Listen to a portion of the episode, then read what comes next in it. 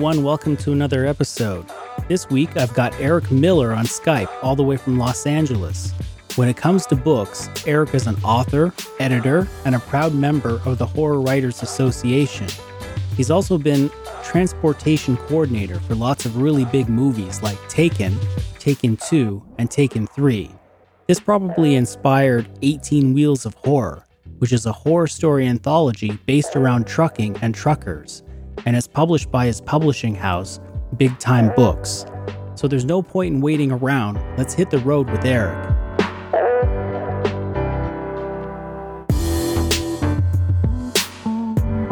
The main audience for the book is truckers, but it's also for horror fans. You do not have to be a hardcore trucker and a gearhead to understand and love the stories. Uh, went out of my way to make each story that happens somewhere in the trucking world, but they're also just great, terrific stories and horror stories in that. So the the average horror fan can read it and learn a little bit about trucking and have some great stories. And truckers are loving it and picking it up too. And um, I'm a commercial driver myself. I work in the movie industry, among other things. I work in the movie industry in the transportation department. So I don't ever sell myself as a hardcore long haul trucker that uh, you know rides the roads 24 seven. But I do live and work on a daily basis with truckers from all walks of life. So uh, I did go out of my way to try and make as much of the trucking stuff accurate in this book. But as I say, I want people who aren't truckers as well as just casual readers and casual horror fans to read it and understand, get a little bit of the taste, but they're not going to come in here and read a, uh, uh, as I say, a driver's manual for a Freightliner truck. It's stories first, characters first, horror first, and yes, they all happen to take place in the truck. But it's the same audience. If you liked Smokey and the Bandit on the comedy side, you would like this book because it's it's that kind of a that's how far we deep we go into trucking. This niche, if you want to call it that, isn't very big. There's really not a huge amount of trucker horror genre which is a little unusual if you think about it because of the very lonely kind of vulnerable situation these truckers also find themselves in. Yeah, you're correct. It lends itself to horror very much because trucking is a long, hard, lonely job. Uh, there are teams that go out, a lot of husbands and wives go out, and partners and friends. But most of the millions of truckers are out there. It's a person in a truck alone. You basically live in your truck when you do long haul and you work strange hours. You spend what time off you do get is spent at a truck stop or in the back of your truck. And you kind of enter this little bubble world that's part of everything we do and critical to every bit of our life and just delivering everything that we need. But at the same time, they exist in this other world. And it's ripe full of characters of all different walks of life, people from all ages. And one thing truckers can do very well is tell stories. And there's plenty of ghost stories out there. There's plenty of supernatural stories around. And some of those are referenced in this book not all of those. There's probably the most famous trucking story of all is called the black dog story which uh, every trucker will see a black dog and then shortly later something else bad will happen. Uh, i didn't wind up uh, when i put out the call for stories i was uh, mildly surprised that i didn't see a single black dog story come in but that might be in the sequel when we do that down the line the first one that really struck me as really kind of interesting was uh, Happy Joe's Rest Stop. It was like Trucker Story meets Doctor Who or something. Yeah, that one actually won the Bram Stoker Award this year for superior achievement in short fiction. Uh, I was very proud of that. John Palisano, who's uh, not only the vice president of the Horror Writers Association, but a terrific writer and become very good friend over the past few years. So I was really thrilled to have him put a story in the book.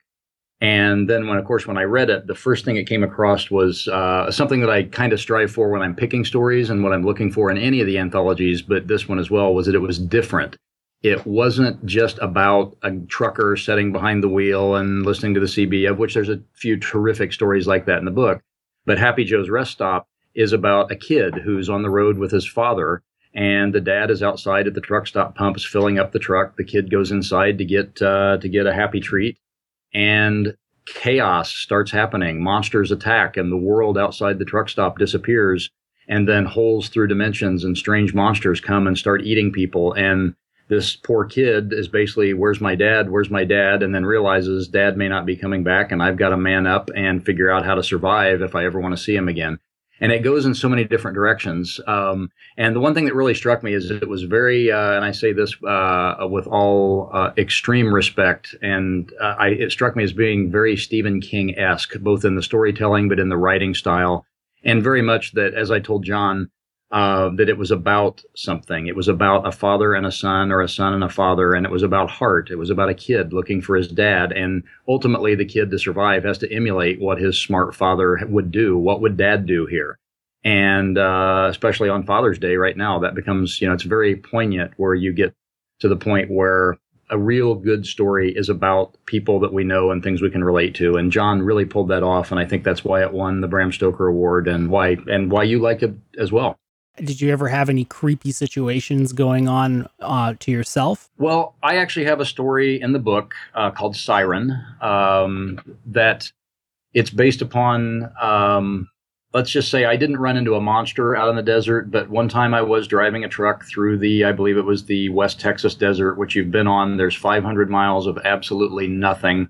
And when you're in the middle of the night, the old trucking trope of the tires singing. And I remember hearing that, and kind of the genesis of that story came to me many years ago as I was doing one of those things, one of those hauls. And so I wrote the story and I managed to weave it in. I took the ancient Greek myth of a siren and I melded that with the singing tires of a truck. So instead of luring sailors to their doom, it's out on the roads of West Texas luring truckers to their doom. And uh, if uh, if this creature manages to stop, uh, wreck the truck, then she can feast upon uh, what's left of the driver. So that was the genesis of my particular story. And uh, as I was saying earlier, uh, I am a trucker, but I'm not a long haul trucker. I work in the movie business uh, as a transportation coordinator um, and as a driver at times. What we do is completely different than what regular truckers do. Uh, at times, we do go cross country with big loads just like they do, but more often than not, we get to sleep in our own bed or a hotel the vast majority of truckers are out there nonstop on the road doing long distances and maybe get home to the family once a week, sometimes once a month, if that. So it's a uh, what I do. Uh, like I say, I don't like to claim that I'm a hardcore trucker like some of the people out there that do it. So those are my real fans, the men and women that just jump on the road and live in that truck and are away from their family and friends. And that's a common theme in a lot of these stories. Uh, one, one theme that does pop up throughout 18 Wheels of Horror is um, generally from the male standpoint, but the man who has lost his wife and family. Uh, it and it's very real because you do spend so many hours and days away from the family that it's very hard to keep relationships together. And of course, uh, in our world, in the horror world, that's ripe for character development and for ghosts and monsters and deep dark thoughts in the middle of the night and strange happenings. So you, you pull uh, good writers uh, just pull from the reality of the tragedies that happen in people's life and make great stories out of it. And so while it's sad that people do lose their family, we got three or four really good stories on that same theme in the book. So my friend's father, he drove my friend and I from uh, Saskatchewan to Montreal, where we went to university one summer. And uh, this was like a two day long straight drive. And he decided to just, he just drove the whole way like without stopping. It was terribly unsafe. Uh, he was like smoke chain, just chain smoking. Like when we got to where we were going, we, we smelt like uh, like a like a tobacco, like a basically a, an ashtray. and I, I just remember he's just guzzling coffee and smoking. So we are going through, I think it was Wisconsin, and uh, I was getting tired. He's like, "Stay up," and I'm like, "Why?" And he's like, "Well, if you see a deer, you need to tell me because if we run into a deer, it'll kill us." It was just this tiny little road and there were no lights and the you know the sides of the road just sort of closed in on me you know? Like like the the trees you know there were trees there but it was just dark. Like everything was just dark dark. After about 24 hours of driving it it felt like there was no such thing as time. You know i only had a, a small uh a taste of it. But i think people maybe who are on tour who are drive long distance or something it's like, you know, when you're a normal person, quote unquote, it's like, oh, you got to go to bed for 10 because you got to wake up the next morning to go to work, yada, yada, or you're watching your television shows or whatever. But after 24 hours of driving on the road, it, it just, it was so quiet. And it was three o'clock in the morning in northern Wisconsin. And it felt like I had just fallen off the planet and that the nobody else in the human race was in existence except for this guy and my friend in the car. That's the way it felt. That's an awesome description, and you probably just did as good as any of the writers in the book do, or I could ever do, because you do go into a weird bubble. And like you're describing, especially at night, you're in the middle of nowhere and your whole world narrows down to what's in the headlights right in front of you. And uh, I love uh, Ray Garton, uh, the terrific Grandmaster of Horror writer who does the does the opening story in this book. Uh, Ray says it in the story. He calls the uh, the dotted lines on the road missiles coming at the truck. And as you're driving at the night, it really does. You start imagining things like that. But you, some truckers, a lot of people don't realize this, is there's the truck stop world where a lot of the truckers stop, and you're in that little particular world and bubble is your existence. Because when you're in a truck, you can't really, other than a Walmart or some place like that that has a big parking lot, you you generally stay to the larger roads and the terminals and places that are truck friendly. But a lot of the larger trucking companies actually have private terminals. So if you can imagine, uh, it's almost like being in the military to a certain extent that you you're out on the public road, you go to your private terminal, you go to your private truck stop, and you can spend weeks or months in in this weird bubble of where you're not out in the real world at all. You're in your own little world. It, it, I kind of uh, summed it up one time like being in Vegas. You go to Vegas and you can realize that four days later you haven't been outside. You've been in this strange ecosystem which is designed for it of course psychologically and physically and logistically. Um, just like these truck terminals and, and that whole feeder system of roads and, and stops and things. And you, you're you're disconnected from the real world. And not to mention that you're completely alone out there a lot of times. And your, your means of communication i mean thank goodness for uh, cell phones these days and a lot of truckers have the internet on the road, and there are, plenty of ways of uh, communicating. Uh, the CB is not quite as uh, prevalent as it used to be, but a lot of people do still use it. But um, you are pretty much in that in another strange, different world, and it's going on. I think the numbers are there's two and a half or three million long haul truckers in America alone, bringing every single thing that you and I use on a daily basis. We would not have civilization without it and they're right out going down the freeway and we don't even really recognize. It just becomes the trucks and the drivers just become a blur of something of the landscape. And that's really that's two or three million people living this strange existence. So and that's my audience. That's who i wanted to get to honestly. That's the world that uh, there wasn't a lot of trucking fiction out there at all and i as i'm in that world and i talk to these people and i realize i kind of wanted to do something to help entertain them and uh, something they could relate to and put it in their world and you know, it's uh, trucking movies are few and far between. We all know Duel, we all know Maximum Overdrive, and uh, The Hitcher, which is really not a trucking story, even though trucks are prevalent in the in the movie. But they they do tend to be more uh, trucking horror movies and genre movies than there are genre fiction.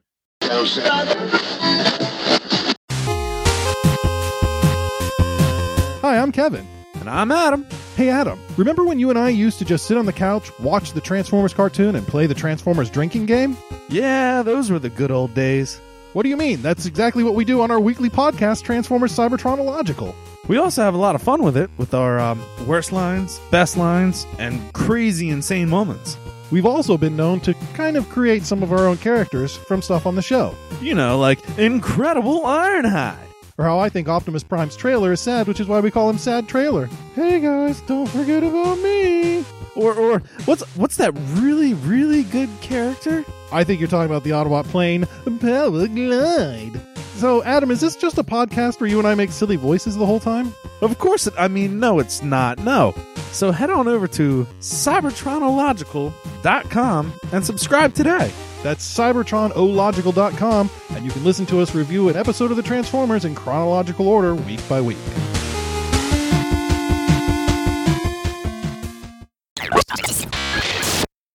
Can you tell me a little bit about uh, what brought you into horror writing? Um, like, uh, did you, uh, when you were growing up as a kid, did you read much horror literature or did you watch many horror films? What was your inspiration? Oh yeah. Uh, when I was a kid, um, I think I was called in to task in the fourth grade or something in a writing assignment where we were supposed to write a short story, and my story was about a bloodstained executioner's block uh, that was haunted and and talking to the executioner. I think my parents were might have been called into a conference there, but no, I grew up watching horror films. I grew up reading horror books uh, from the time I could read. I was always attracted to the genre. Um, I grew up in and around the Midwest, uh, mostly in Indiana, and uh, anyone from Indiana or from the Midwest will remember that on Saturday nights, on I believe it was Channel Four, we had the greatest horror movie host ever, a man named Sammy Terry. Um, everybody, you know, there's Svengoolie now, which we love, and there's all the great horror hosts from around the country, which some, you know, some still exist. But the great thing about Sammy Terry was as goofy as the movies were, and as cheesy as his set and his makeup were, Sammy Terry took it deadly seriously. He did not make a joke out of it. He talked to his rubber spider George, but he had a real conversation with George. And, and we all, again, anybody in Indiana of a certain age set will uh, will grow up and will be going, yeah, Sammy Terry was the best ever. So that was my early uh, between kung fu movies, uh, uh kung fu theater after Sammy Terry or before. I don't remember which the order was, but watching those great old horror movies. And then of course we all picked up Stephen King, and uh, I started reading Robert McCammon at an early age And uh, just all there's so many great, terrific horror writers that I loved. Uh, I still have my original copy of The Haunting of Hell House. I just got it off the shelf earlier today. Um, so that's where I got my basis from, both in the literature and also in the movies. Years later, lo and behold, I wound up uh, coming to Hollywood and fulfilling another dream, which was to work in the movie industry. And I fell in with a bunch of uh, independent, low budget horror filmmakers and ended up working on and writing uh, quite a few horror films. So I've splattered a lot of blood in a lot of different places, both on the page and fake blood in reality. And so I've spent a large part of my career working in and around horror people, and I love horror people. Um, we talk about it a lot inside the industry, but also outside. Is you will never meet, strangely enough, you will never meet a more helpful, friendly, wonderful, interesting bunch of people than horror people. We don't cut people's heads off. We don't abuse people in general.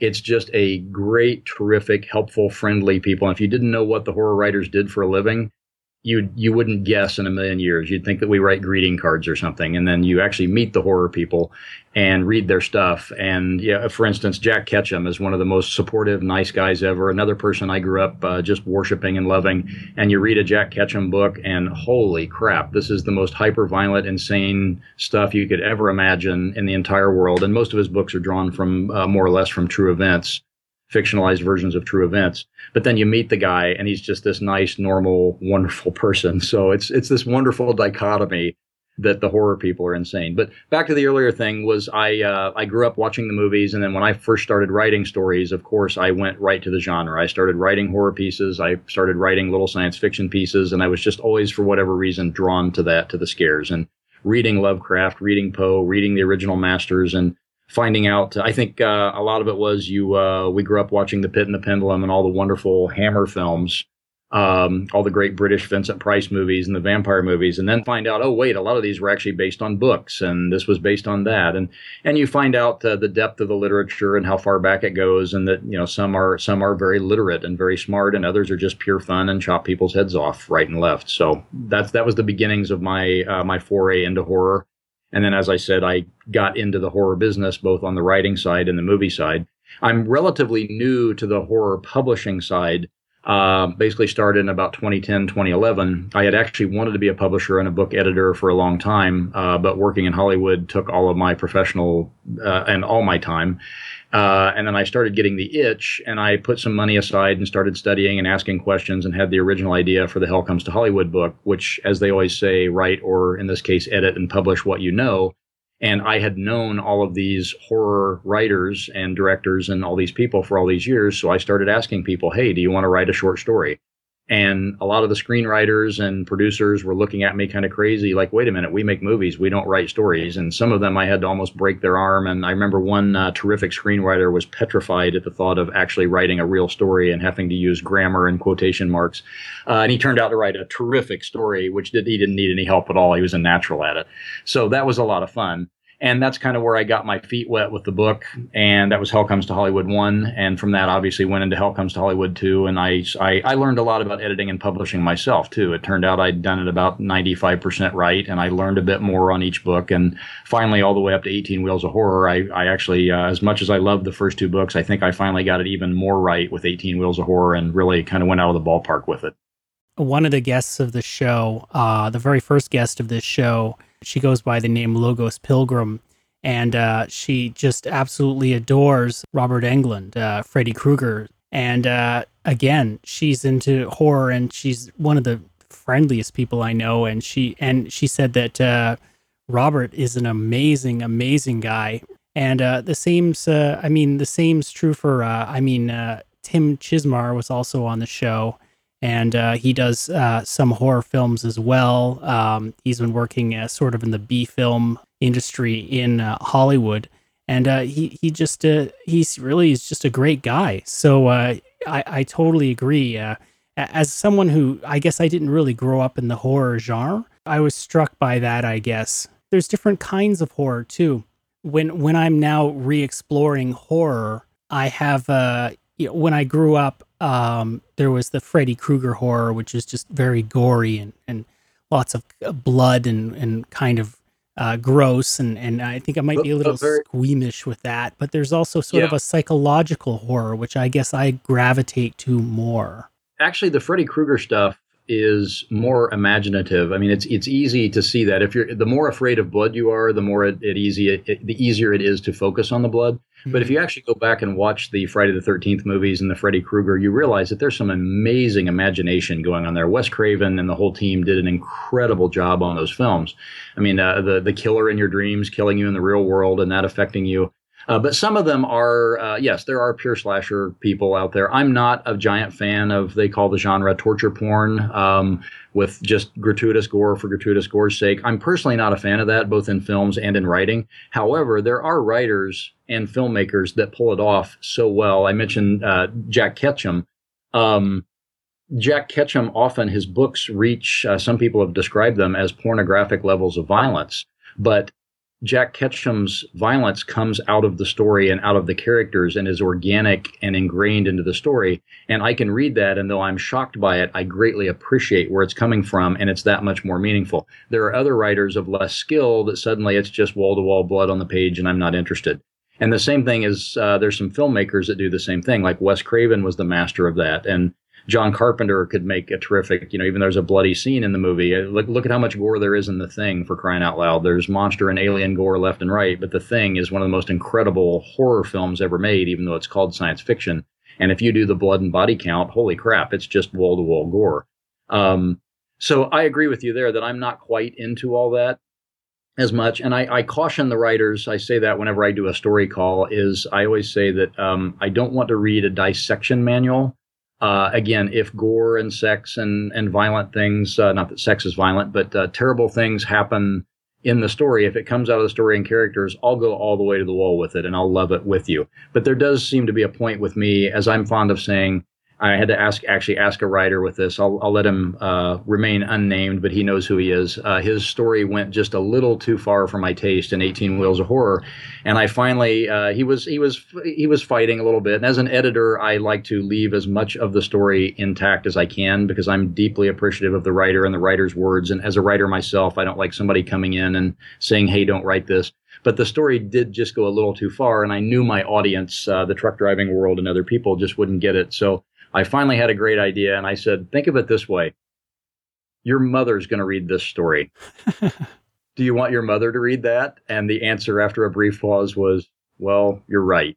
And it turned so, and I look at it that way too. My mom is going to read this. My mom is not a horror person, but at the same time, she's going to read the book and she's going to look at it. Hi, mom, love you. Uh, I know I still do these weird, crazy little fun things, but you know, it's as long as your mother can read it, I think you you go to the level. But at the end of the day, we're making horror stories, and terrible, horrible things do happen in horror stories. So it really does come back to: Are you telling a story or making a dissection manual? And the answer to me is tell the damn story, and I'll go all the way to the bloody wall with you if you do that. Uh, what I found is in 18 Wheels of Horror, there's a lot of smarts behind the story. So again, it's not just like uh, you know, let's see how many you know internal organs we can rip off, or we're gonna just peel the skin off for fun, or, whatever.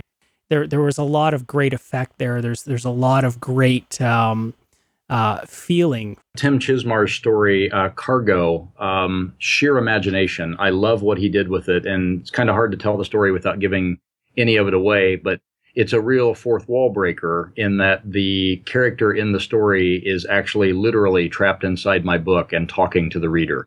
So I don't want to say anything more than that.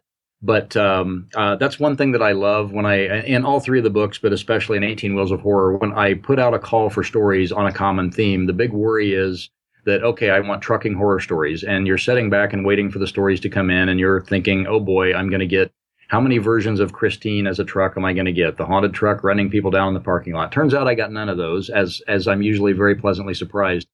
And the sheer breadth of the imagination on the same theme always just makes me giggle. And I love what the writers do because Yes, there's a couple of similar stories. Uh, the book is actually bookended with two stories. Uh, one by, as I mentioned before, Ray Garton, um, and then the other at the end is by a good friend named Jeff Seaman. And I bookended it because they were both terrific stories, but they were also both stories about a guy being more or less haunted by a voice coming out of the CB radio. They they're vastly different stories but they have a very within the overall theme of trucking they have a similar theme. So i thought it would be wonderful to open and close with that and i'm glad that i did. And jeff seaman's story is terrific. Uh, we were talking earlier about uh, the isolation on the road um, and the the bubble that you get in and the, the the world narrowing to the headlights in front of your eyes and Jeff opens his story with a trucker who's been desperately trying to get home to his family. And the writing style, he just makes me feel like I'm in a truck with that trucker who's on his 37th hour of taking drugs and coffee and caffeine and staying awake and mile after mile going by. And the writing style in the story is just so in your face. It literally puts you in the seat of that truck as this guy rushes headlong into madness. So that's, that's just the skill of a terrific writer pulling you and putting you into that wonderful world. Do you have any current projects that you're working on uh, or any future projects? I do. I'm currently uh, I'm the world's slowest uh, publisher, so uh, I usually manage about a book a year or so at my current clip because I, I don't do it full time. I do it as a side job. But uh, currently planning, uh, kind of in the loose planning stages of a not really a horror book, but there will be horror elements to it. my friend Brad Hodson and I, who's a, who has a story in 18 Wheels, and uh, is a respected editor. Um, uh, right currently, he's edited the um, anthology Madhouse, which is getting terrific reviews right now. Brad and I are talking about doing an anthology on Vikings, which would be uh, open open genre. It can be horror, science fiction, or whatever the heck, comedy for whatever you want to do. But for whatever reason, he and I are both giant Viking fans. Uh, plans beyond that, I actually want to expand the 18 Wheels of Horror series. Uh, the idea behind this is to do 18 Wheels of Science Fiction, 18 Wheels of Romance, 18 Wheels Out West. I want to keep straight at this trucking market and at the truckers and give them more and more stuff to read. So, again, the book is 18 Wheels of Horror and it's edited by Eric Miller. Eric also has Hell Comes to Hollywood and Hell Comes to Hollywood 2. These are two books I'm going to have to pick up and read once I'm done reading 18 Wheels of Horror. Eric, thanks so much for being the show.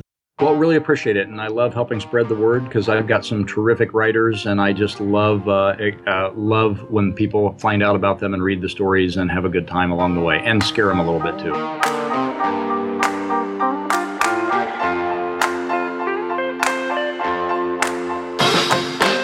Well, that's it for this episode. I hope you liked it. Remember, you can listen to this show and previous ones over at shareslicepodcast.com.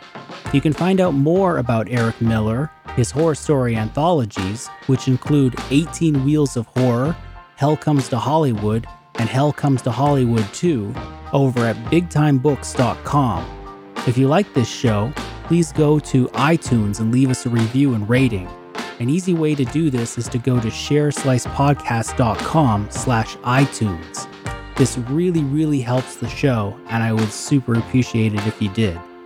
Intro and outro songs are by Kromatiks Music, K R O M A T I K S, and they're used with permission. You can find them over at SoundCloud. You'll find links to the mid episode adverts in the show notes. So thanks so much for listening, and I hope you'll be back next week.